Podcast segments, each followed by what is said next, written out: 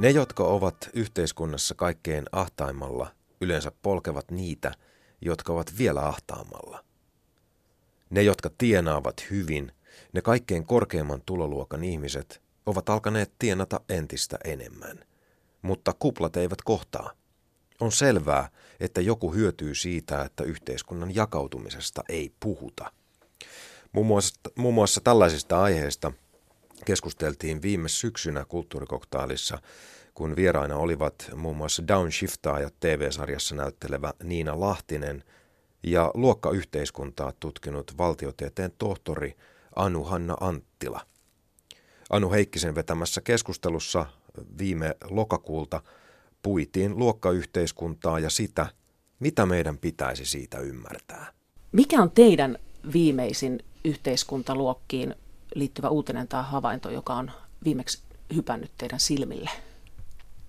No mä just ainakin huomasin, siis oli tämmöinen otsikko, että Jallis Harkimo ajaa AY-liikkeisiin, siis että vastustaa AY-liikkeitä ja niiden, niiden saamia etuja ja haluaisi ajaa sitä jotenkin alussa. En mä oikein muista, miten se otsikko tarkalleen ottaen meni, ehkä Anu Hanna muistaa. Niin, siinä oli totta kysymys siitä, että pitäisi saada ammattiliittojen tällaiset taloustiedot julkisiksi ja Suomen suurimmat ammattiliitot, ainakin SAK-laiset liitot, ne kyllä julkistaa, mutta kysymyshän oli siitä, että, että jäsenmaksuja ei enää saisi verovähentää.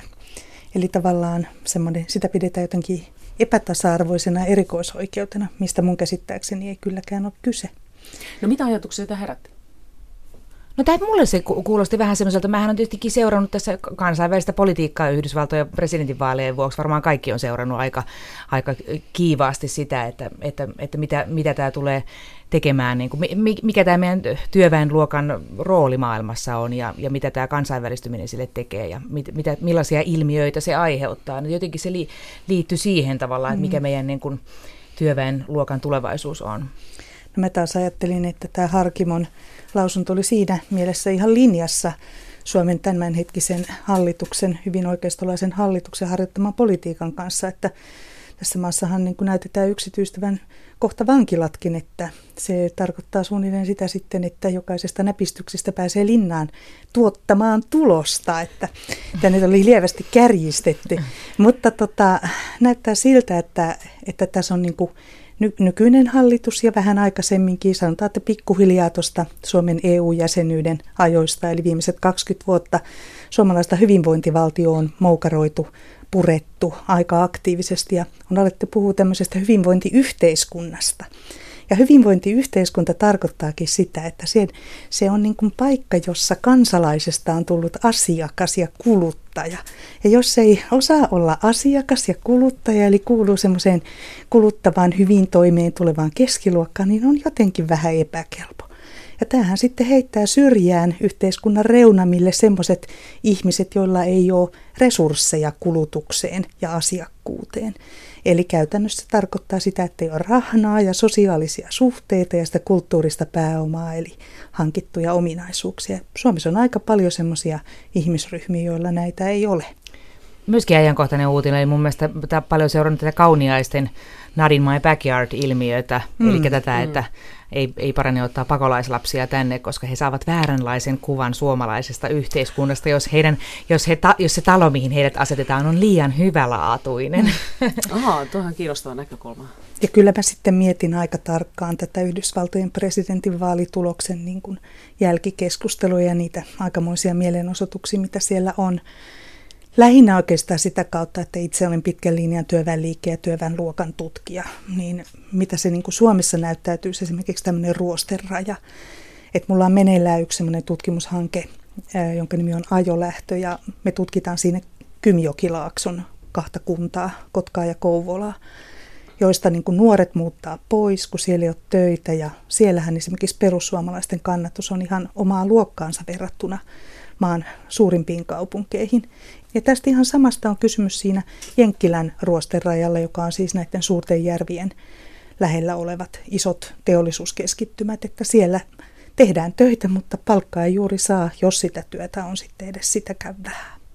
No onko nyt sitten viime aikoina, kun nyt puhutaan just luokista ja luokkaeroista, niin, niin onko siitä jotenkin alettu puhumaan enemmän? Puhutaanko siitä? No mä luulen, että se on niin kuin tekee tuloaan. Että mm. Esimerkiksi Iso-Britanniassa niin luokasta on alettu keskustella tuossa 2000-luvun alkupuolella, eli 15 vuotta sitten. Mutta siellä on ollut aina yhte, siis on, luokkayhteiskunta. On, on, mutta katos, kun se oli jotenkin epämuodikasta myös tutkijoille niin kuin sanoa tutkimansa luokkayhteiskuntaa, mutta ehkä sen Maggie Thatcherin niin kuin kuviot ja sen jälkeen, niin siihen niin liittyy sellainen vahva marksilaisen luokkatutkimuksen leima, joka on semmoista rakennetutkimusta. Ja nyt sitten voi sanoa, että ne uudet tendenssit, mitä esimerkiksi tieteellisessä tutkimuksessa on, niin korostaa just sitä ihmisten omaa kokemusta ja miten sitten ne yhteiskunnalliset rakenteet ja niiden muutokset sitten pakottaa toimimaan erilaisilla tavoilla, jotka on joko itselle vieraita tai pakottaa uusiin tilanteisiin. Ja semmoisestahan meillä nyt on kysymys tämä yhteiskunnallisen järjestyksen uudelleen asettaminen, mitä Sipilän hallitus tekee nyt kovasti. Ja sehän pakottaa meidät miettimään, että jos on omaksunut vahvan palkansaaja-identiteetin, että mm. on tottunut olemaan niin kuin töissä toisella, niin yhtäkkiä sun pitäisikin ruveta yrittäjäksi ja mm. ottaa riskejä ja kaikkea semmoista. Ei monilla ole siihen mitään niin kuin kykyjä tai saati haluja. Että tota, on tullut semmoisia uudenlaisia tilanteita, että on pakko niin kuin, toimia toisin. Joo, ja tämä musta tuntuu, että on aika lailla semmoinen selviytyjien maailma nykyään. Siis ihan, ihan järkytyksellä on kuunnellut, tota, siis kuinka Kellokosken äh, mieli sairaalaksi, kun sitä mm. voi sanoa, mutta joka tapauksessa ajetaan alas. Ja mun, mun, mun sisko, joka on terveydenhoitajana Tuusulassa, ja kysyy vaan, että mihin ne nuoret laitetaan. Mihin niin kuin nuoret mielenterveyspotilaat laitetaan, kun sairaala ajetaan, laitoshoito ajetaan alas, kun heitä kannustetaan vain avo, avohoitoon kaikkia mm. mielenterveyspuolen potilaita. Mutta mi, mihin ne menee ne nuoret? Ne ei kotona niiden kanssa ei pärjätä, koulussa mm. niiden kanssa ei pärjätä.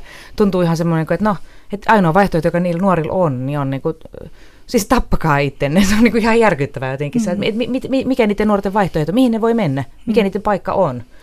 Niin Kun, on... kun ne ei ole niin selviytyjä, minne ei ole menestyjiä. Mm. Niin, eli tavallaan yhteiskunnassa niin kuin jaetaan ihmiset A- ja B-luokan kansalaisia. Mm. On ne, jotka menestyy ja on niin kuin huippuosaajia miljonäärit istuu ministereinä ja niin edelleen. Ja sitten on ne, jotka tippuu niin kuin kelkasta ihan kokonaan. Toki siihen väliin jää sitten semmoisia ryhmittymiä, jotka sinnittelee ja pyrkii ja koittaa jotenkin niin kuin tulla toimeen ja jotkut tulee ihan hyvinkin vielä toimeen.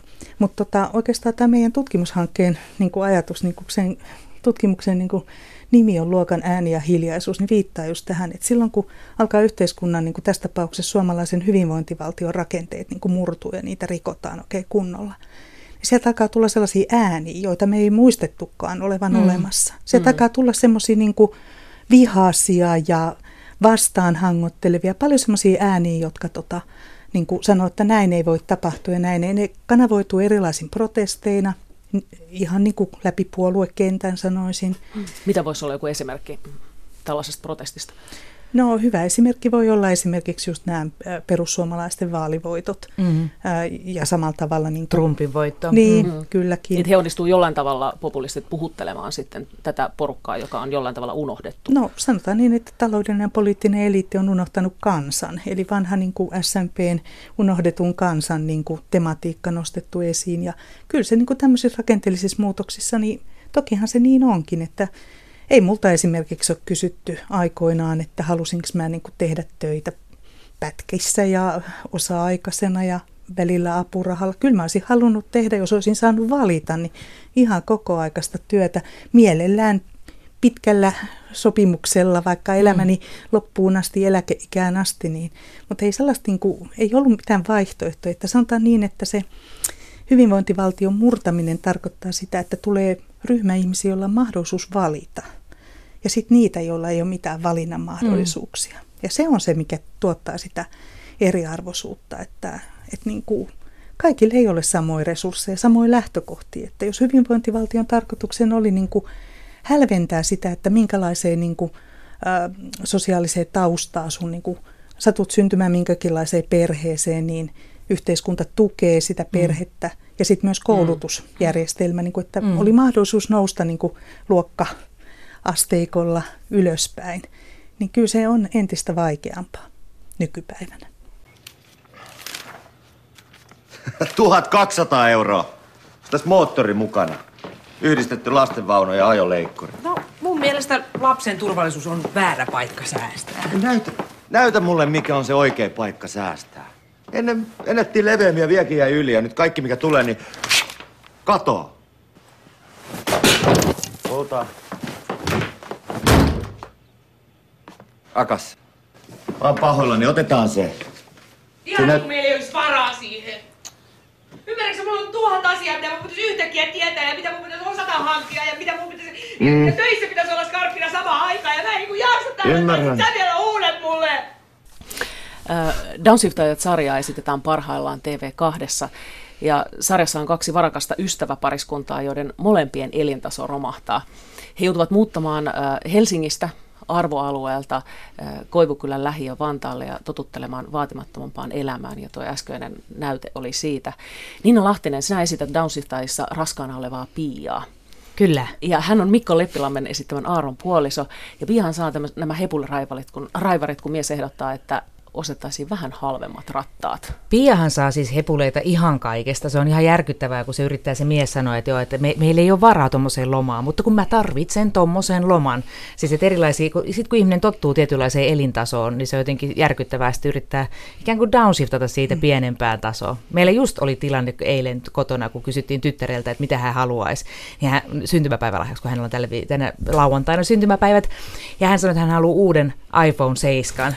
Ja sitten mä olin, että no, olisiko jotain pikkasen niin kuin halvempaa. Kohtuullisempaa. Siis to, mm. Se tuntuu, ja sitten samalla tuntuu tavallaan, että kouluissa se on jotenkin järkyttävää se, että millaiseen niin kuin varustelukierteeseen siellä ajaudutaan. Se oli musta liikuttava se yhden isän joku semmoinen Facebook-avautuminen, joka oli sellainen, että minkä takia näistä syntymäpäivistä on tullut tämmöisiä kilpavarustelu, että kuka antaa, niin kuin pitää antaa tulolahjoja ja lähtölahjoja ja pitää niin kuin antaa mm. kaikkea mahdollista. Että ne tulee niin kuin älyttömän kalliiksi ne syntymäpäivät. Mutta se on justiin se tämmöinen niin meidän perheellisten tämmöinen varustelukierteen äityminen on Kun mikään ei riitä. kun mikään ei riitä. Mm. Tai sitten tämä, että, että jos järjestetään syntymäpäivät, niin mitä jos sinne ei tukkaa ketään, jota on kutsuttu. Niin. Ja sehän Niin on se sen toinen. suosion mitta, Mm. se on myös Joo. tämmöisen sosiaalisen niin kuin Niin. vaurauden mitta, Niin. että kuinka suosittu olet. Että mehän niin kuin koko ajan, kun television avaa miltä kanavat tahansa niin kuin prime time aikaa, niin siihen kaikki kilpailee itsensä hengiltä. Niin. Aina tiputetaan joku, Niin. joka ei selviä tai on riittävän hyvä laulamaan tai soittamaan kitaraa päällään seisten. Siltä se välillä tuntuu kyllä, joo. No niin, no miten, miten sä uit Pian nahkoihin? Miten, miten sä löysit itsestäsi Pian?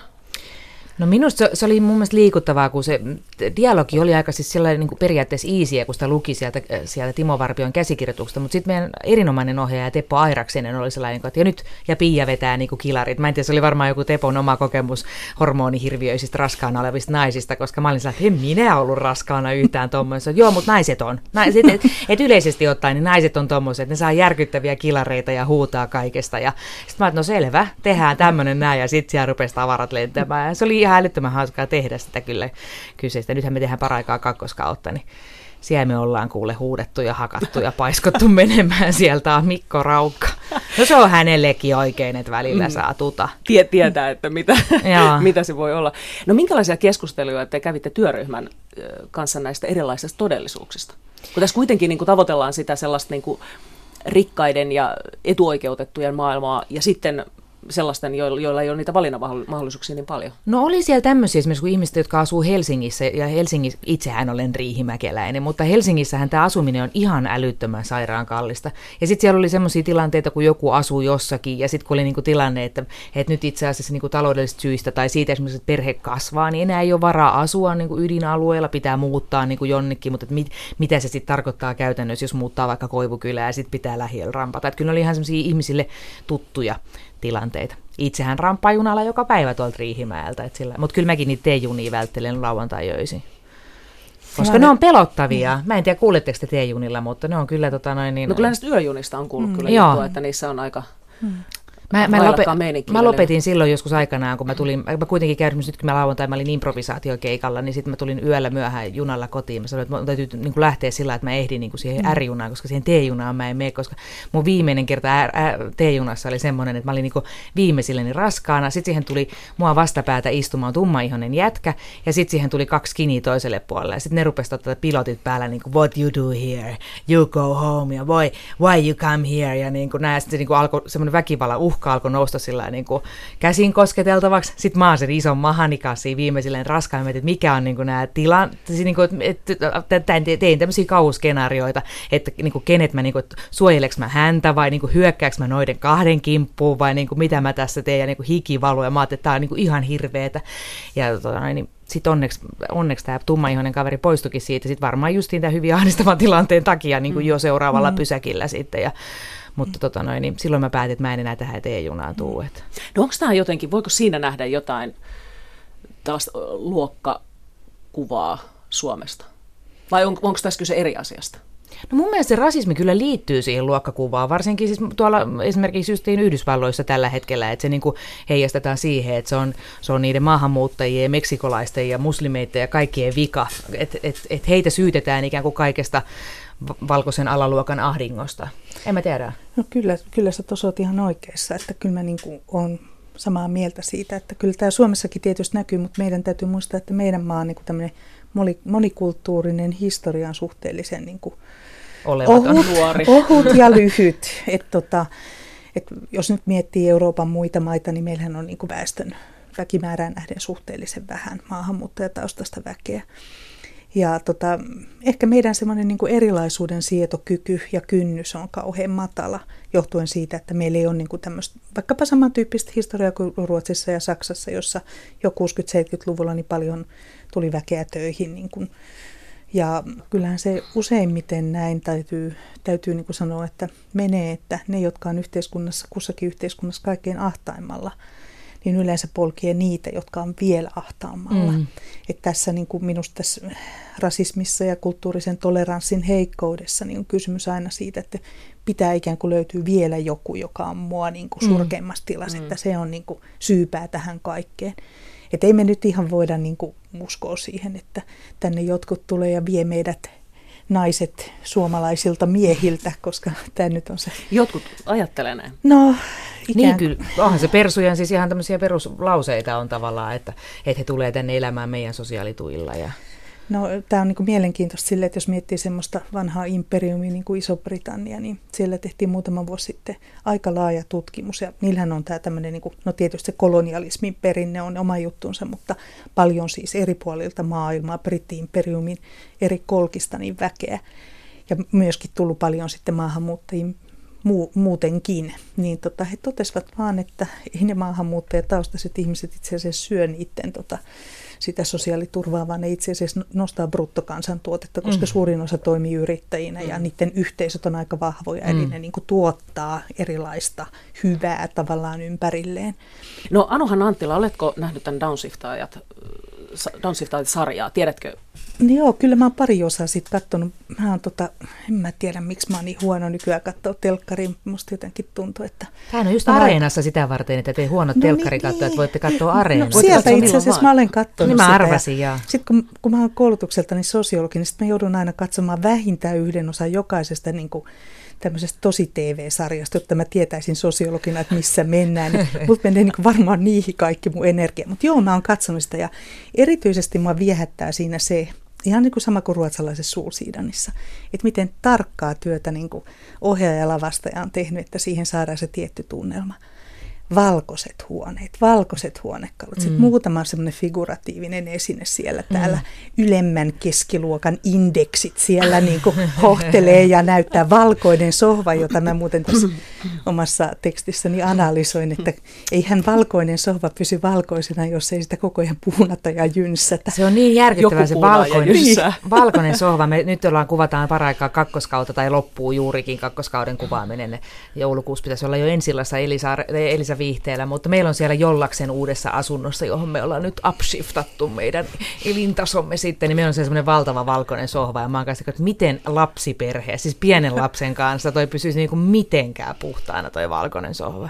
Mä oon kerran ollut kylässä sellaisessa perheessä, jätetään nyt sanomatta, että kenen luona, mutta mulla oli punaviinilasi kädessä, mä olin niin kuin siinä sohvalla. Silleen, mä niin kuin jotenkin niin kuin, Mä melkein vahingossa kaasin sen siihen, koska siinä tuli jotenkin semmoinen kummallinen työ.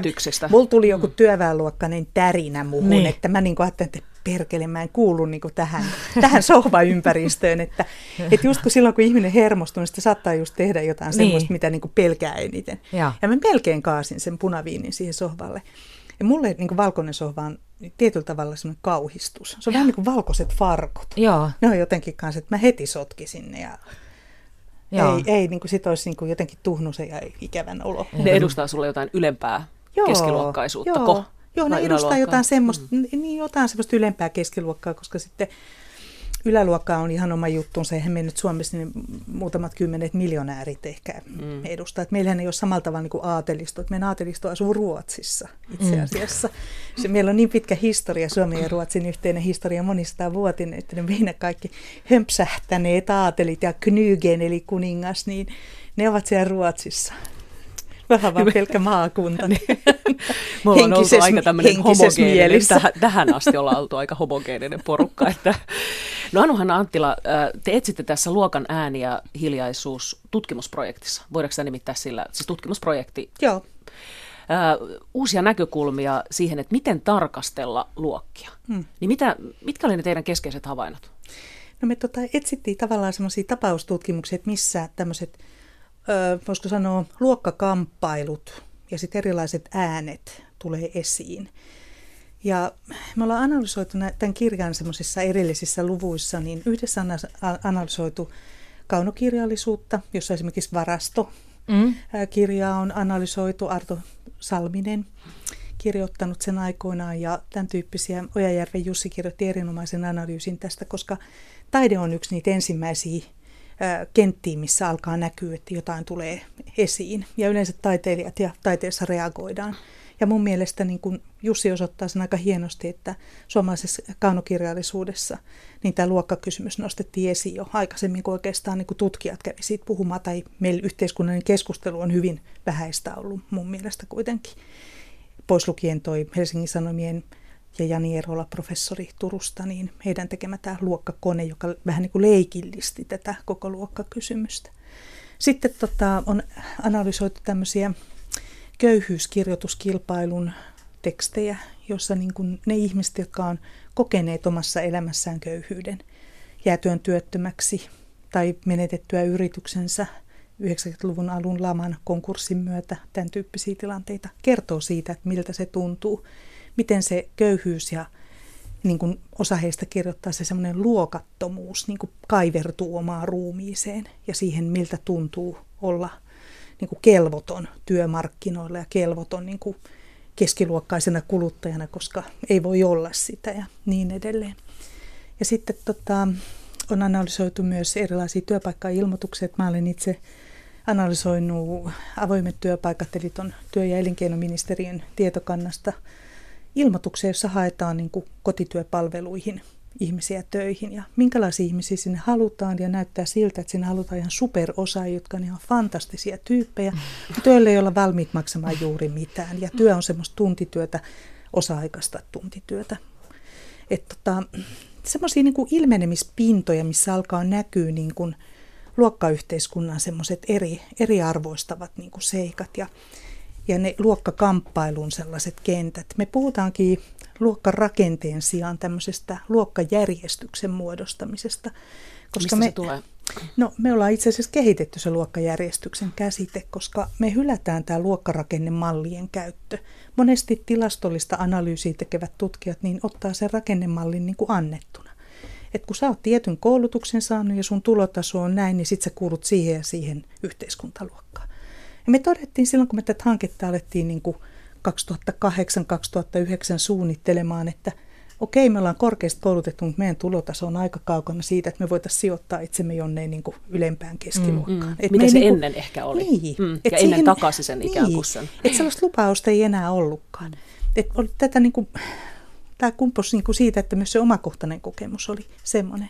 Ja samoin tämä Jani Erolan ja työryhmän Helsingin Sanomien tekemä luokkakone tuotti vastaavia tuloksia. Että ihmiset, niin se kone asetti heidät niin taloudellisin ja kulttuurisin perustein ihan eri niin luokkahierarkian tasolle. Eli on joku sellainen kokemus siitä, että se, mitä niin se virallinen mallintaminen sanoo ja mikä se ihmisten kokemus on, niin ne ei niin kohtaa. Ja tota, me kutsutaan luokkajärjestystä sellaiseksi järjestämisen tavaksi, joka muotoutuu niistä yhteiskunnan tiettyjen rakenteiden niin kuin väistämättömistä ehdoista ja sitten siitä ihmisen omasta kokemuksesta. Et niin kun, Eli se yhdistää. Niin, se yhdistää ja pakottaa ihmiset toimimaan tietyillä tavoilla. Mm. Ja tämä järjestys ei ole mikään semmoinen pysyvä, siihen yhdistyy aika lailla, siis luokkakysymystä aika hankala erottaa esimerkiksi sukupuolesta ja entistä enemmän myös etnisyydestä, koska ne on myös omanlaisia järjestämisen tapoja. Miten sukupuoli jakaa luokkiin? No siis sukupuoli ei jaka, jaa luokkiin, mutta jos luokkayhteiskuntaa tarkastelee, niin siellä tulee niin kuin vastaan erilaisten niin kuin arvostusten ja arvostamisen mm. tapojen niin kuin kiinnittyminen paitsi siihen niin kuin luokkaan, niin myös sukupuoli. Että näkyy esimerkiksi palkkatasa-arvokysymyksissä. Niin, mm. Ja sitten monet muutkin seikat, niin kuin meillä esimerkiksi Suomessa on, pysyy sitkeästi niin kuin, ää, työmarkkinoilla tämmöinen jako miesten ja naisten töihin. Ja samoin koulutusaloilla. Meidän pitäisi olla yksi maailman tasa-arvoisempi maa Joo. ja silti tytöt ei opiskele poikien aloille ja pojat ei opiskele tyttöjen aloille ja niin edelleen. Naiset lukee miesten ja naisten kirjoja, mutta miehet lukevat miesten kirjoittamia mm. kirjoja. Eli meillä on hyvin vahvoja tämmöisiä näin. Ja mitä tota, niin sanotusti, jos nyt ottaa sen hierarkkisen mallin, joka meidän mielestä myös uusintaa ja ylläpitää sitä semmoista, että jotkut on niin kuin ikään kuin arvokkaampia, kun on siellä mm, mm, hierarkiassa mm. korkeampana, kuin sitten taas ne vaikkapa työläiset, jotka on siellä alempana, joita on kuitenkin määrällisesti ollut enemmän, niin, niin jotenkin se ei niin kuin ole ihan tasa, tasa tai balanssissa silleen kokonaisuutena, että näitä asioita mietittiin ja, ja todettiin, että sitten on olemassa semmoisia ryhmittymiä, joita voi kutsua vaikka prekaariryhmiksi, jotka ei oikein sijoitu sinne luokkahierarkiamalleihin mihinkään. Eli prekaari... Luokattomat. Niin, tai sitten ne on sellaisia, että niistä muodostuu joku prekaarien ryhmä, jo, joihin voi kuulua just vaikkapa maahanmuuttajataustaiset maasta toiseen liikkuvat työntekijät, akateemisesti koulutut, koulutetut, jotka ei kiinnity mihinkään vakinaiseen työpaikkaan, ja sitten se työväenluokkainen työntekijä, joka, jonka työpaikka on joko hauras tai ei ainakaan pysyvä. Ja näitä yhdistää se semmoinen epävarmuus työmarkkinoilla. Mutta mihin sen sitten sijoittaa? Siellä niin, niin kuin siinä mm. valmiismallissa, että mm. ei ole olemassa sellaista mallia. Nyt käydään keskustelu siitä, että kenen arvo on minkäkinlainen ja kenen työstä ollaan valmiita maksamaan mitäkin mm. ja Niinpä, niin edelleen. Niinpä. Ja meillä on hyvin vahvat nämä niin kuin luokka- ja sukupuoleen liittyvät arvostukset, että mitä niin sanotusti vähemmän koulutusta vaativat työ, ja jos se on vielä naisten työ, niin siitä maksetaan vähemmän mm. kuin vaikkapa Joo. miesten. Hei, puhutaan tästä naiskysymyksestä, koska tämä on kiinnostavaa. Siis on, onko siinä nyt tämmöinen tendenssi siis näkyvissä, että, että jotenkin ikään kuin naiset olisivat tässä nyt, kun näitä luokkia arvioidaan uudelleen tai puh, niin kuin ne ovat ehkä nyt niin kuin eriytymässä, niin että naiset olisivat ikään kuin häviäjiä siinä? En mä osaa sanoa, että meneekö se noin. Tämä oli tämmöinen assosiaatioketju. Mutta onhan meillä mm. siis, kyllähän onhan meillä kuitenkin lasikatto. Ja siis ja esimerkiksi puhutaan tuosta äityyden, mä aina ki- kiivaasti tästä taistelen aina, aina miespuolisten ystävieni ja muidenkin kanssa, kun mä kannatan tätä tällaista 6 plus 6 plus 6 mallia, että se olisi myös miehille, mm. olisi velvollisuus jäädä pois työelämästä, koska se on mun mielestä ainoa tapa tasapainottaa sitä, koska kaikki me tiedetään realistisesti, että, että ei isät jää pois mm. työelämästä vuodeksi niin kuin vanhemmuuden takia. Ei, et, tai siis, että jos niitä on, niin niitä on niin kuin todella vähän, mutta enimmäkseen isät käy viettämässä sen kaksi viikkoa ja sitten että, että se on mm. niin kuin sama kuin he olisivat lomalla ja sitten mm. he palaa työelämään. Kun mä mietin tätä itse siis työnantajan näkökulmasta, että jos mä palkkaanko mä 30-vuotiaan miehen vai 30-vuotiaan naisen johonkin työhön, niin jos mä niin kuin tiedän, että se nainen tulee väistämättä jäämään pois siitä niin kuin joksikin mm. aikaa jossakin vaiheessa, niin kyllä mä enemmän sen miehen siihen palkkaa. Mm. Ja tämä on mun mielestä niin kuin myös vaikka naisena ikään kuin. Mä ajattelen tätä nimenomaan mm. naisia ja mun mielestä tätä pitäisi muuttaa niin, että mä tietäisin, että myös mies joutuu jäämään, koska mä mm. itse koin sen, kun mä oon ollut kahdesta lapsesta molemmista äitiyslomalla, ja mä koin sen, että, tota noin, niin, että, se, että mun, mun sukupuoli on ongelma työkentällä. Mm. Ja tutkijoiden mukaan tämä perhevastuu niin naisilla jatkuu vielä sen vauvajien jälkeen, että jos lapsi sairastuu, niin se on melkein automaatti, että naiset Näin, jää jää hoitamaan lapsia. Mm. Mutta että kyllä mä sanoisin, että hyvä, että nostit esiin, että kyllä se on niin kuin myös työnantajista kiinni. Mm. Että kun meillä on nämä sukupuolittain jakautuneet työmarkkinat, niin esimerkiksi isot julkiset alat vaikkapa sairaalassa, niin jossa on paljon naispuolisia työntekijöitä, ne on tottunut siihen, että naiset ottaa pitkiä äitiysvapaita ja sitten hoitovapaata ja tämän tyyppisiä asioita. Mutta monissa esimerkiksi tehtaissa, jossa vaikka on miespuolista väkeä, niin ei tämmöisiä ole totuttu, että miehet jäisi isyysvapaalle tai ottaisivat pidemmän hoitovapaan tai vastaavia. Että, että mä tässä itse asiassa yhden luottamusmiehen kanssa just juttelin tästä asiasta. Niin hän sanoi, että hän oli heidän työpaikkansa ensimmäinen mies, joka jäi niin kuin isyyslomalle ja isyysvapaalle ja jäi sitten hoitamaan ja työnantaja vastusti kovasti.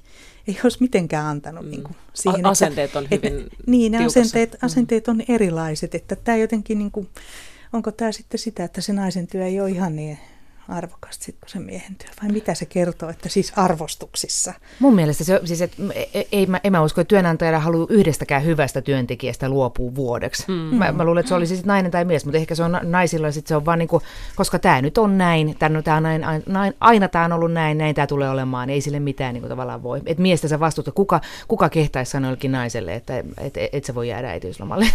Niin. niin tai sitä, sitten niin. nainen, mutta, jos sanoo, että, että mä pidänkin äitiyslomasta sen minimin, että mä haluaisin mennä mahdollisimman mm. äkkiä töihin, niin ei sekään, niin kuin, sitäkään ei mm. katsota niin niin kovin hyvällä. Ja sitten kun sä oot yrittäjä ja sä vet herran, muista kun mä vein mun lapsen tonne, tonne hoitoon yksivuotiaana, vein, vein mun nuoremman lapsen hoitoon, kun halusin palata takaisin työelämään ja sitten meillä pidettiin ensimmäisen siellä semmoinen vanhempain ilta, missä oli sitten semmoinen psykologi, oli siellä puhumassa meille äideille, siellä oli nimekseen naisia. Ja se puhuu siellä, piti semmoisen luennon siitä, kuinka alle kolmevuotiaan paikka on kotona, että se on niin kuin väärin, että te tuotte niitä lapsia tänne. Sitten me oltiin kaikki siellä sellainen niin nöyrytetty, että nyt meidän lapset tulee niin kuin ihmishirviöitä, kun me halutaan palata tässä työelämään ja yhdistää tänne. Mutta onhan se ongelma koko niin kuin työelämän ja perheelämän yhdistäminen. Siis se, että meillä hirvittävän monilla naisilla on tilanne se, että jos sä palaat työelämään, että sä voi palata sinne osa-aikaiseksi. Mm. Mun mielestä se olisi niin kuin kaikkien kannalta, siis itse mietin oman kokemuksen mukaan, että mun mielestä se olisi niin kuin mielenterveydelle hyvä, että mä tekisin pari tuntia päivästä töitä, tai mä tekisin neljä tuntia päivästä töitä, tai mä tekisin neljä päivää viikossa neljä tuntia töitä. Mutta niin kuin työelämän joustohan on hirvittävän pientä tässä useimmiten. Että ja ihmiset... monissa muissa maissahan taas on siis tällaista joustoa, että vaikka siellä on lyhyet niin kuin nämä mahdollisuudet olla kotona, niin sitten siellä on kuitenkin tätä osa-aikatyömahdollisuutta enemmän. Mm. Näin on tietysti, että monissa maissa naiset tekee osa-aikatyötä mm. huomattavasti yleisemmin, mitä Suomessa vielä nyt. Mutta esimerkiksi Saksassahan on mahdollista, että sekä isä että äiti on yhtä aikaa sillä vanhempainvapaalla, joka mun mielestä niin tukee jotenkin sitä ehkä sitä isyyden puolta, mm. että jos on vähän epävarmempi, että ei ole tottunut niin, niitä kersoja niin kauheasti hoitamaan, niin saa siitä kumppanista sitten tukea, että mm. et en mä nyt usko, että ne isät lähtee sitten kalaa keskenään tai pubiin istumaan kaiket ne ajat. Että kyllä mä niin jotenkin, mä niin kuin kauniisti ajattelen, että se mies, joka näkee sen vaivan, niin myös sitten on niiden lastensa mm. kanssa. Ja kyllähän tämä näkyy niin kuin esimerkiksi äh, tilastokeskuksen ja ihan kansainvälisissä ajankäyttötutkimuksissa, että entistä enemmän nuoret miehet, nuoret isät niin kuin viettää aikaa lastensa mm. kanssa. Niin, että se on muuttumassa on. ehkä mm. pikkuhiljaa. No se on muuttumassa tietysti, että mitä joustavampi työ on, niin sitä todennäköisemmin on mahdollista, mahdollista siihen. Ehkä myös asenneilmapiirit. Ehkä, ehkä ne 70-luvun äidit on onnistunut kasvattamaan pojistaan sellaisia vähän mm. lapsimyönteisempiä.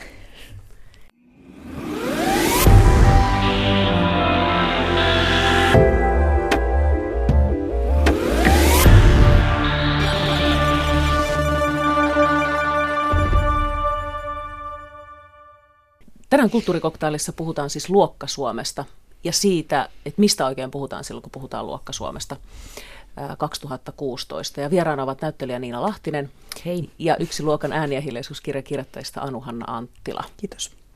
Äh, Niina, sä oot kotoisin Riihimäeltä. Kyllä. Kun ajattelet lapsuuttasi 80-luvulla, Joo. niin miten luokat näkyi silloin siellä? No minä, nyt ei tarkoita koululuokkia, vaan siis yhteiskuntaluokkia. Minähän olen siis kasvanut, käynyt mun ensimmäiset kouluvuoteni siis yksinhuoltaja äidin kasvattina ja kerrostalo lähiössä. Et sillä tavalla tämä Downshiftajat-sarjan Koivukylän lähiöön muuttaminen oli mulle ihan, ihan, ihan tota noin, niin tuttua. Että semmoisessa mä oon elänyt Peltosaaren lähiössä lapsuuteni siellä.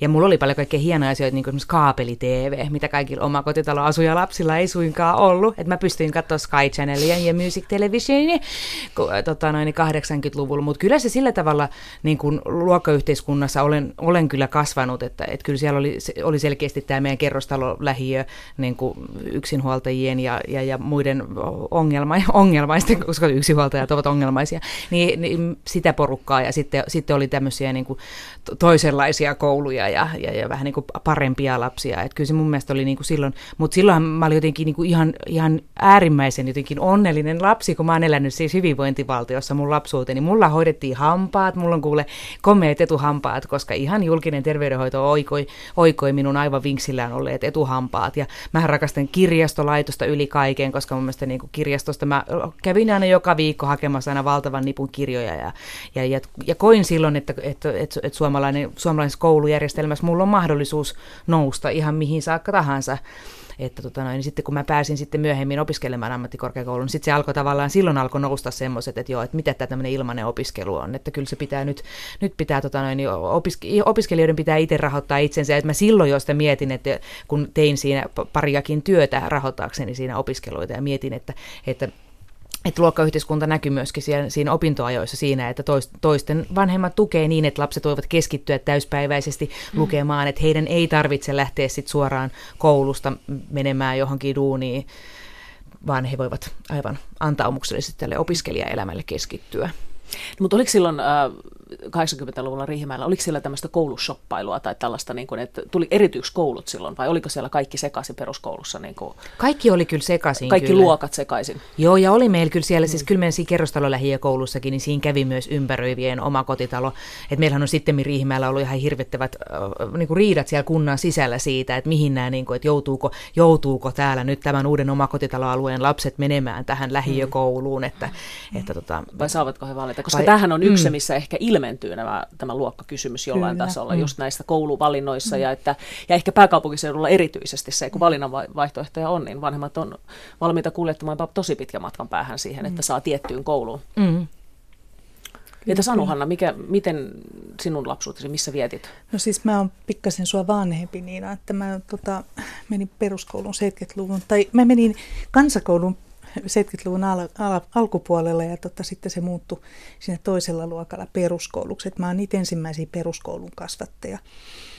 Ja tota, mä oon kotoisin tuolta Kotkan Karhulasta ja tota, Karhula oli semmoinen kauppala aikoinaan ennen kuin se liitettiin 77 Kotkaa, että siellä niin kuin kaikki oikeastaan pyöri A. Aastrom osakeyhtiön erilaisten tehtaiden niin kuin palveluksessa olevien ihmisten varassa ja Tehdas antoi sitten asunnot köyhemmille vuokra-asunnot ja mahdollisti, että sai jostain vähän edullisemmat arava-asunnot sitten pikkasen niin kuin tämä toimihenkilötaso ja niin edelleen. Et mä oon niin kuin asunut semmoisessa lähiössä, jossa ää, Ristinkallion lähiössä, jossa tota, oli kunnan kerrostalo ja sitten oli vuokra-asuntoja, niin kuin tehtaan omistamia ja sitten oli ihan yksityisomisteisia ää, osakkeita ja omakotitaloja. Ja se luokka, missä mä olin, meitä oli, mä joskus laskin, niin meitä oli 20 lasta, niin kun pysyttiin yhdeksän vuotta samalla luokalla. Että sekin Ei, on nykyään varmaan mm. aika harvinaista. Mm. Niin tota, meillä oli kyllä siellä ihan, niin kuin voisi sanoa, että yhteiskunnan kaikista kerrostumista. Että oli ihan niin kuin tehtaan johtoportaan lapsia, ihan siivoja lapsiin ja mä nyt sitten itse ole niinku semmoisesta alemman keskiluokan perheestä, että mun vanhemmat niinku kategorisoitaisiin, jos tätä luokka hierarkiamallia katsottaisiin, niin alempaan toimihenkilötasoon. Ja tota, mä oon semmoisesta taustasta, että ei mulla ole niinku mitään akateemista akateemista niin kuin perintöä sieltä. Että ei ole Kyllä mäkin olen sukuni ensimmäinen ylioppilas. Joo, että semmoinen niin kuin sitkeä mieli ja jatkuva uteliaisuus, mutta että en mä olisi niin kuin lähtenyt yliopistoon opiskelemaan, enkä tekisi tätä työtä, mitä nykyään niin kuin ammattitutkijana ja muutenkin niin teen, ellei, ellei olisi ollut semmoista niin kuin hyvinvointivaltion mahdollistamaa tukijärjestelmää ja myös niin kuin jotenkin se ajatus siitä, että se on mahdollista.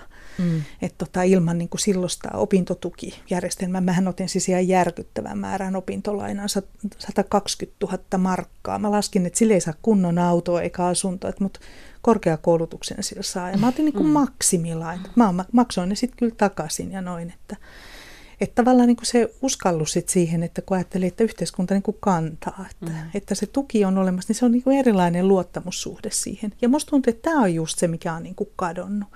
Et nyt esimerkiksi monissa yliopistoissa niin on hankaluutta löytää esimerkiksi jatko-opiskelijoita, koska tuntuu siltä, että ei ole luvassa mitään muuta kuin pelkkää epävarmuutta. Että mm. Miksi näkisi sen vaivan, että kouluttaa itsensä vielä huonommin työmarkkinoilla niin kuin töitä löytäväksi tohtoriksi, jos mm. ei niitä maisterinakaan niitä töitä mm. löydy. Saatikaan, että ottaisi ison mm. opintolainan siihen. Että, Juuri näin. Koska ei ole mitään takuita sillä, että, että saa töitä. Mm.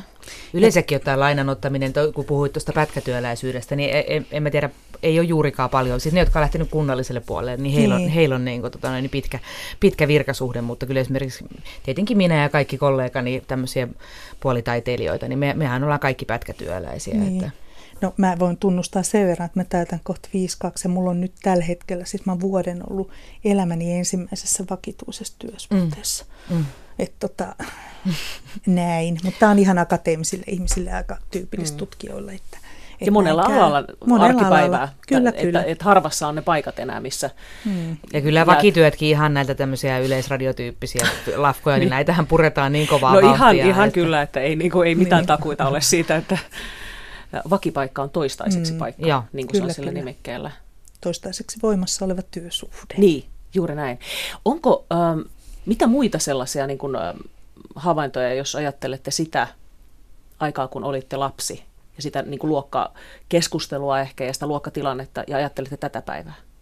Tässä tuli yksi tämä, tämä, niin kuin tämä, että silloin oli se luottamus, oli ihan erilainen siitä, että, että yhteiskunta kantaa ja elämä, niin kuin, no totta kai nytkin voi ajatella, että moni ajattelee, että elämä kantaa, mutta jotenkin, että mitä, mitä muita semmoisia niin havaintoja No justiin tämä, mitä, mä luin justiin semmoisen ruotsalaisen kirjailijan uuden kirjan, semmoisen Niin raskas on rakkaus, joka kertoi siis hänen, niin oli tämmöinen kunnianosoitus ruotsalaisen, ruotsalaisen hyvinvointivaltion rippeille siitä, kuinka hänen oma isänsä oli ollut siis niin kuin, niin kuin psykiatrisessa sairaalassa koko hänen niin kuin lapsuutensa ja nuoruutensa. Ja sitten tämä liitettynä tähän just tähän Kellokoski-uutiseen, että kuinka Suomessa nykyään, nykyään ajetaan mielenterveyspuolen hoitoja alas kovaa vauhtia. Niin kyllä mä niin luulen, että tämmöisissä asioissa, mistä pystytään tavallaan säästämään, niin niistä säästetään mitään. Niin kuin, ja sitten sitä tavallaan tapahtuu niin kuin heiko, heikomman aineksen kustannuksella.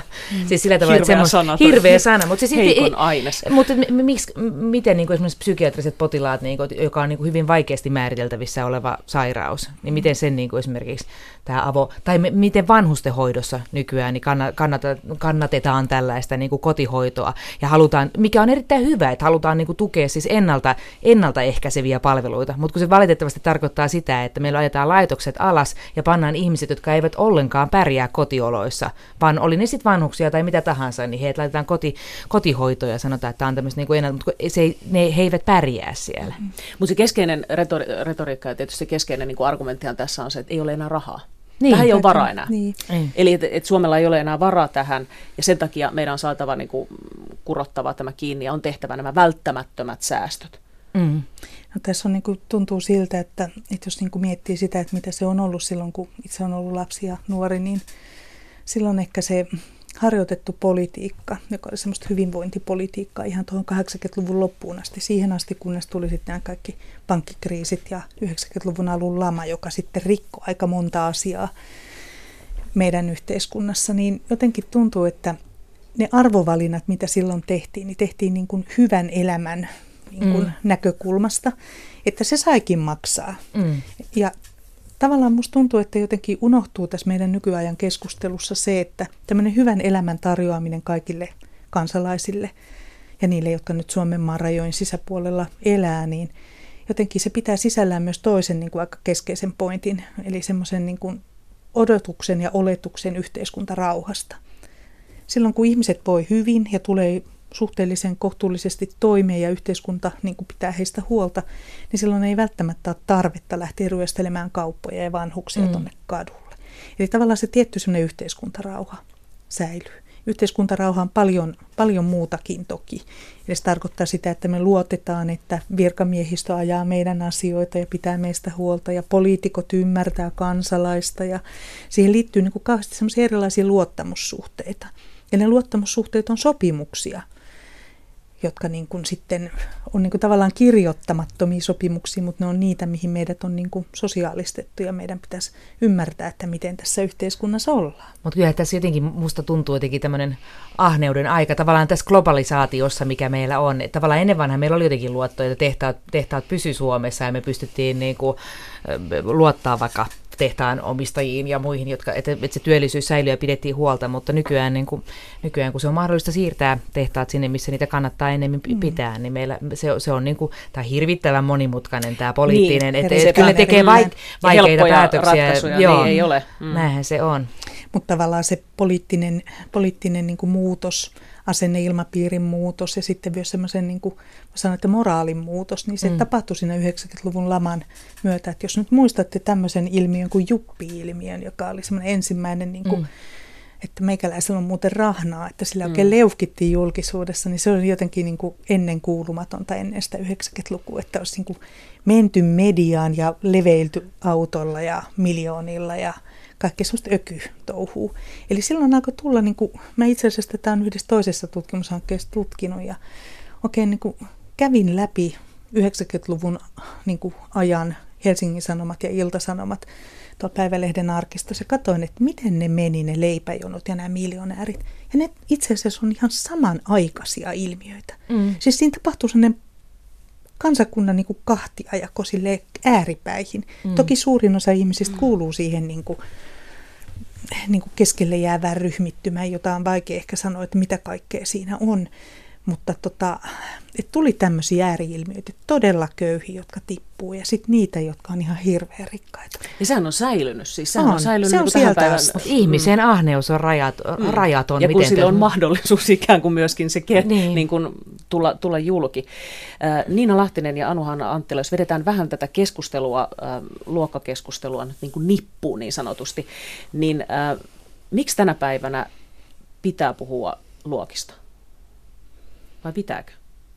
No kyllä mä näkisin, että, että keskustelu tästä asiasta, josta nyt ei haluta keskustella. Siis meidän tota, valtaeliittihän on sitä mieltä, että Suomi ei ole luokkayhteiskunta ja niin kuin mitä tuossa alussa sanoin, että tasa-arvo on ihan okei, että se on toteutunut jo.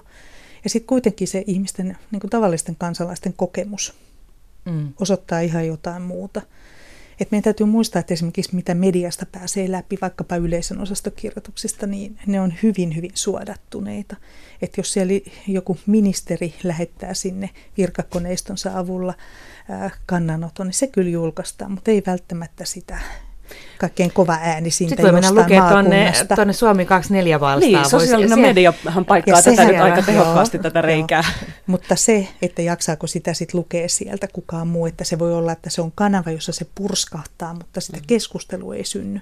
Et mä oon niinku sitä mieltä, että meidän suomalaisten niinku kyky yhteiskunnalliseen keskusteluun on aika, aika heikko. Mm. Mistä se johtuu? En mä tiedä. Meillä on varmaan kulttuuria semmoiseen, että, että jos pääministeri sanoo jotain, niin kaikki vaan määkii ja oppositio sanoo muutaman sanan vastaan, mutta että semmoinen kansalaiskeskustelu, niin se on enemmän semmoista huutamista ja lynkkaamista tai sitten, niin kuin, että me ollaan samaa mieltä. Että siitä puuttuu niin dialogisuus. Mm. Ja mä en oikein osaa sanoa, että mistä se johtuu, että muuta kuin, että meillä ei ole ehkä semmoista niin kuin kulttuurista perimää. Meitä ei, niin kuin, mä oon monesti sanonut, kun mä esitän kaiken näköisiä kannanottoja töissä ja muuallakin, niin mä oon sanonut, että ei mun kanssa tarvitse olla samaa mieltä. Mutta jos sä pystyt niin kuin osoittamaan, että missä kohtaa mun argumenttini ontuu, niin sit mä mielelläni keskustelen sun kanssa lisää. Mutta kyllä tämä luokkakeskustelu mun mielestä ja tämä meidän Downshiftajat-sarjakin tätä osoittaa. Mun mielestä meillä on niin kuin erilaisia kuplia, voisiko sanoa tämmöinen punavihreä kupla täällä pääkaupunkiseudulla, jossa elämme sitten ja muualla kanssa erilaisia. Me, meillä on tämmöisiä kuplia, joiden sisällä me ollaan. Niin kyllä tietystikin niin kuin kuuntelu on kaiken dialogin alku, että, että ehkä meidän pitää opetella kuuntelemaan paljon toisiamme ja argumentoimaan. Hmm. No mutta mikä, sen, mikä siihen on avain, että nyt nämä niin kuin eri kuplat kohtaisivat ja ja sitten nämä eri ryhmittymät, koska tuntuu, että se jakaantuminenhan tapahtuu koko ajan yhä voimakkaammin. Se, että ihmiset elää just näissä omissa kuplissaan ja todellisuuksissaan. Mm. Niin mikä siihen on siis kuuntelu, mutta mut millä tavalla, kun jokainen leikkii siellä omalla leikkikentällä ja huutelee sieltä? Niin kai sitä pitäisi jollain tavalla avata. Totta kai taidehan on yksi, yksi tapa, tapa avata sitä, niin kuin katsoa tavallaan niin kuin asioita toisen ihmisen näkökulmasta, katsoa ta, taiteen kautta sitä, että lukea kirjasta, että minkälaista on olla, olla tota noin, niin ruotsin suomalainen alkoholistin lapsi. Tiedätkö millaisia mm. kokemuksia me ollaan saatu luok, mm. luokista esimerkiksi kirjojen välitykselle? No mä jotenkin ajattelisin tätä, niin kuin, kun yhteiskuntatieteilijä olen, että, että joku hyötyy siitä, että nämä kuplat ei kohtaa Ja Kuka silloin, on se joku? No se on se, joka ei halua, että puhutaan luokkayhteiskunnasta. Niitä, joilla on niin kuin valta. Ja musta oli aika kuvaava, siis valta tarkoittaa sekä poliittista, mutta myös taloudellista valtaa. Että tota hyvin kuvaava oli palkansaajien tutkimuslaitoksen tekemä analyysi siitä, että miten niin kuin hyvinvoinnin niin kuin tämmöiset toimeentulo on niin kuin jakautunut. Ja siinä kanssa pidettiin sitä 90-luvun niin kuin alkua semmoisena, että sitten ne, jotka tienaa hyvin, ne kaikkein korkeimman tuloluokan ihmiset, ne on alkaa tienata entistä enemmän. Siis joku hyötyy siitä, että asioista ei puhuta ja että yhteiskunta on jakautunut. Siis tämä on nyt tällainen yksi versio edustuksellisen demokratian hajota ja hallitse niin kuin ajattelusta. Ja tota, se, että, että esimerkiksi tässä meidän luokanään ja hiljaisuuskirjassa ja tutkimuksessa, niin yksi tapaustutkimus käsittelee pääministeri Jyrki Kataisen puheita. Niin se ei mainita sanallakaan yhteiskunnallista eriarvoisuutta ja luokkaa, mutta ne on siellä. Ja ne on siellä silleen, että se ainoa ihmisen mitta ja arvo, se on hyvin tämmöinen protestanttinen arvo, on se työ. Mm. Että työtä tekemällä, niin näin. Ja tämähän on niin kuin, mikä voi olla itse asiassa pidemmän päälle banaalimpaa, kun todeta, että työ ratkaisee kaiken. Mm. Se on niin kuin semmoinen klausuuli, johon kaikki sanoo, että kyllä näin on, mutta mitä se sitten todella tarkoittaa, että me ollaan kuitenkin just niin kuin todettu tässäkin keskustelussa, että on niitä ihmisiä, jotka ei enää kykene työhön. Mm. Ja sitten on niitä ihmisiä, jotka ei halua tehdä töitä. Ja sitten on niitä ihmisiä, jotka ei niin kuin jostain muusta syystä kelpaa töihin. Että niin on niin kuin paljon monenlaisia niin kuin semmoisia rajoittavia, karsinoivia ja estäviä tekijöitä, että kaikki eivät kykenekään siihen samalla tavalla. Että se työ olisi niin kuin se ratkaisu kaikkeen. Ja itse asiassa tämä on ihan vanha juttu. Tämä on niin, kuin niin kaukaa kuin silloin, kun esimerkiksi oli köyhäinhoitolaitos tässä maassa. Ne oli erilaisia työlaitoksia, jonne laitettiin kaikkein köyhimmät. Ne saivat asuntoa ja ruokaa, kehnoa ruokaa vastaan ää, tehdä työtä, jonka, joka pakotettiin heille. Ja tässä on hyvin niin kuin semmoinen karu protestanttinen sävy tässä keskustelussa edelleenkin. Mutta mä väitän, että se, että me ei puhuta yhteiskunnallisesta eriarvoisuudesta niin kuin sillä tavalla, miten sitä asiaa pitäisi käsitellä. Ja tästä rakennemuutoksesta, jota nyt ollaan ajamassa monella tavalla, monelle eri rintamalla yhtäaikaisesti läpi, niin mitä seurauksia silloin ihmisille, mm. niin siitä me ei puhuta ja se tuottaa eriarvoisuutta mm. monella eri tavalla. Johan se näkee esimerkiksi tässä kahden pienen lapsen äitinä, niin esimerkiksi tästä terveydenhoitopalveluiden yksityistämisestä, siitä, että kenellä on varaa mennä niin kuin yksityiselle puolelle hoidattaa lapsiaan, ketkä on julkisella mm. puolella, miten julkiselta puolelta niin kuin on lääkäreiden joukko kato yksityiselle puolelle, niin kuin mitä, mm. mitä, mitä tapahtuu meidän niin kuin julkiselle terveydenhoitojärjestelmälle, se on jotain järkyttävää. Mm. Eli ne, joilla on vara valita ja mm. mahdollisuus valita, niin voivat valita, mm. mutta on paljon ihmisiä, joilla ei ole todellakaan joko niitä resursseja tai sitten Suomi on aika iso maa, että nämä alueellisetkin seikat tuottaa tiettyä eriarvoisuutta siinä. No, mutta jos ajatellaan, niin kuin, katsotaan vähän tulevaisuuteen, pistetään kymmenen vuotta eteenpäin, niin minkälaisena te näette sen? Tämän luokkakeskustelun, Mä luulen, siis mä, mun mielestä kansainvälinen Trumpit ja Brexitit ja kaikki muut tulee osoittamaan niin populismin nousu, ja sehän on jotenkin todella pelottavaa, että mihin, mihin tämä onkaan menossa, mi, mitä tulee tapahtumaan tulevaisuudessa, koska historiassa on aika järkyttäviä esimerkkejä siitä, että mitä, mitä tuleman pitää. Kyllä mä olen vähän samaa mieltä sille, että tämä tilanne tulee kyllä kärjistymään, mutta että me joudutaan niin miettimään asiaa varmaan 10-20 vuoden sisään sille, että ei, ole, niin kuin, että ei nämä ole tämmöisiä kansallisvaltiokysymyksiä. Että jos nyt mietitään vaikka Euroopan unionin sisällä, me ollaan hyväksytty semmoinen, niin semmoiset periaatteet, että työvoima, pääomat ja sitten myöskin tavarat vapaasti voi liikkua maasta toiseen. Me ei oikeastaan tiedetä, minkälainen mm. Eurooppa on niin kuin 15 vuoden päästä. Mm. Ja tämä tämmöinen populismin niin kuin Mä luulisin, että ihmiset viisastuvat, että medialukutaito vähän kehittyy tässä näin, että tulee nuoria sukupolvia, jotka on syntynyt läppärisylissä. Ne ei mene enää siihen samaan halpaa ihan niin herkästi. Että kyllä mä niin mietin sitä Trump Clinton. Niin nuorethan ei niin, äänestänyt Trumpia. Niin, niin. että mietin sitä, että jos se olisi ollut se tilanne toinen, sanotaan, että se asetelma olisi ollut 15 vuoden päästä. Mm. Voi olla, että olisi ollut aivan toinen tilanne. Mutta kyllä siellä on taitavia operaattoreita takana, jotka niin kuin manipuloi keskusteluja ja osaa vetää. Että ne on niin kuin median huippuammattilaisia. Mm. Että tämä tekee tästä niin kuin entistä ennakoimattomampaa, että, että me ei tiedetä välttämättä, että miten se kärjistymiset tapahtuu ja minkälaisia konflikteja syntyy. Mutta mä luulen, että no, mä luulen, että tota, välillä kunnon konfliktitkin, keskustelulliset ja muut voi olla ihan hyviä, että jos asiat menee vaikka vähän parempaan suuntaan. Että kolmatta saada... maailmansotaa odotetaan. En mä, en mä tarkoita sitä, siis puhun niinku yhteiskunnallisesta keskustelusta ja jotka niinku, siis asiallisesti en missään tapauksessa mistään sodasta. Että. Niin ja toivottavasti ei siellä, nythän on ollut niin pitkä hmm. rauhan aika tavallaan niin. Euroopassa, että niin. se helposti se muisti on niin hmm. lyhyt. Niin. Eli tämä niinku voi olla yksi, mä tarkoitin tällä konflikti sitä, että me, me viittaan nyt tällä siihen meidän ohuen keskustelukulttuuriin, että me pelätään konflikteja mm, keskusteluissa. Mm, mm, me ei niin. uskallita olla jotain mieltä tai edustaa jotain kantaa, koska toinen voi olla eri mieltä mm. mun kanssa. Niin tota, tavallaan, että, että jos me saataisiin tämä vähän niin kuin toimivammaksi, mutta että tavallaan niin kuin aika ratkaisee, että toivottavasti medialukutaitoisemmat sukupolvet ymmärtää, että milloin niitä vedetään höplästi ja milloin ei. Että, ja sitten myöskin tämä tämmöinen ymmärrys siitä, että maailman tilanne vaikuttaa Suomeen ja Euroopan tilanne Suomeen. Että ei me eletä täällä missään vakuumipakkauksessa, että me ei niin nähdä mitä eikä kuulla mitä, eikä tänne ainakaan kukaan saa tulla.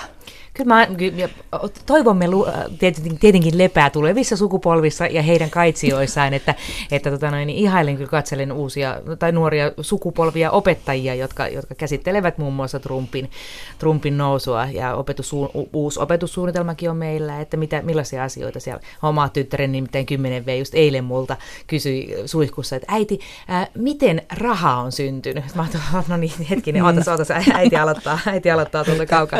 Mutta he oli siis jotenkin keskustelu, tämä keskustelu äityi siitä, että kun me keskusteltiin justiin Trumpin tilanteesta ja se oli, että, mm. että minkä takia Trump haluaa, haluaa tota noin, niin, häätää kaikki tai rakentaa muuria. Ja sitten mä no tässä on, ja sitten mä yritin lähteä avaastamaan, että hiki mm. valuu ja mä, että nyt tämän ihmisen niin kuin maailmankuva tulee rakentumaan tämän mun niin kuin järkittävän huonon suihkuanalyysini perusteella, että please mä, hänen opettajalle, että te, yritä sanoa jotain järkevää. Kiitoksia keskustelusta. Kulttuurikoktailin vieraana tänään ovat olleet muun muassa Downshiftaista tuttu näyttelijä Niina Lahtinen ja yksi luokan ääni ja hiljaisuuskirjan kirjoittajista Anu-Hanna Anttila. Mainiota viikonloppua tämän Downshiftajien Jussi Vatasen esittämän Tommin oivalluksen myötä. Oletteko ollut koskaan leipäjonossa? Mä oon ollut. Mä oon käynyt sossussa, mä oon tehnyt pimeätä duunia, mä oon putkassa. Tommi. Ja viimeinen puoli vuotta, tää on ollut niin järjetön, että mä, mä luulen, että mä oon tulossa hulluksi. Sitten mä tajusin, että tämä on metodi. Tämä on metodi, johon mun alitajunta mua ajaa. Miten mä voin ymmärtää minkään arvon ennen kuin mä oon menettänyt sen? Mä oon ollut huipulla, nyt mä oon käynyt pohjalla. Sä löydät helposti tusina jätkiä, jos ei ole minkäänlaista säröä, mutta mulla on koko paletti. Sitä ei kauppakorkeassa opeteta. Ja kaikki tää, se on tehnyt musta vahvemman ja viisaamman kuin kaikki ne menestyksen vuodet yhteensä. Minkälaisia ajatuksia tää teissä herättää?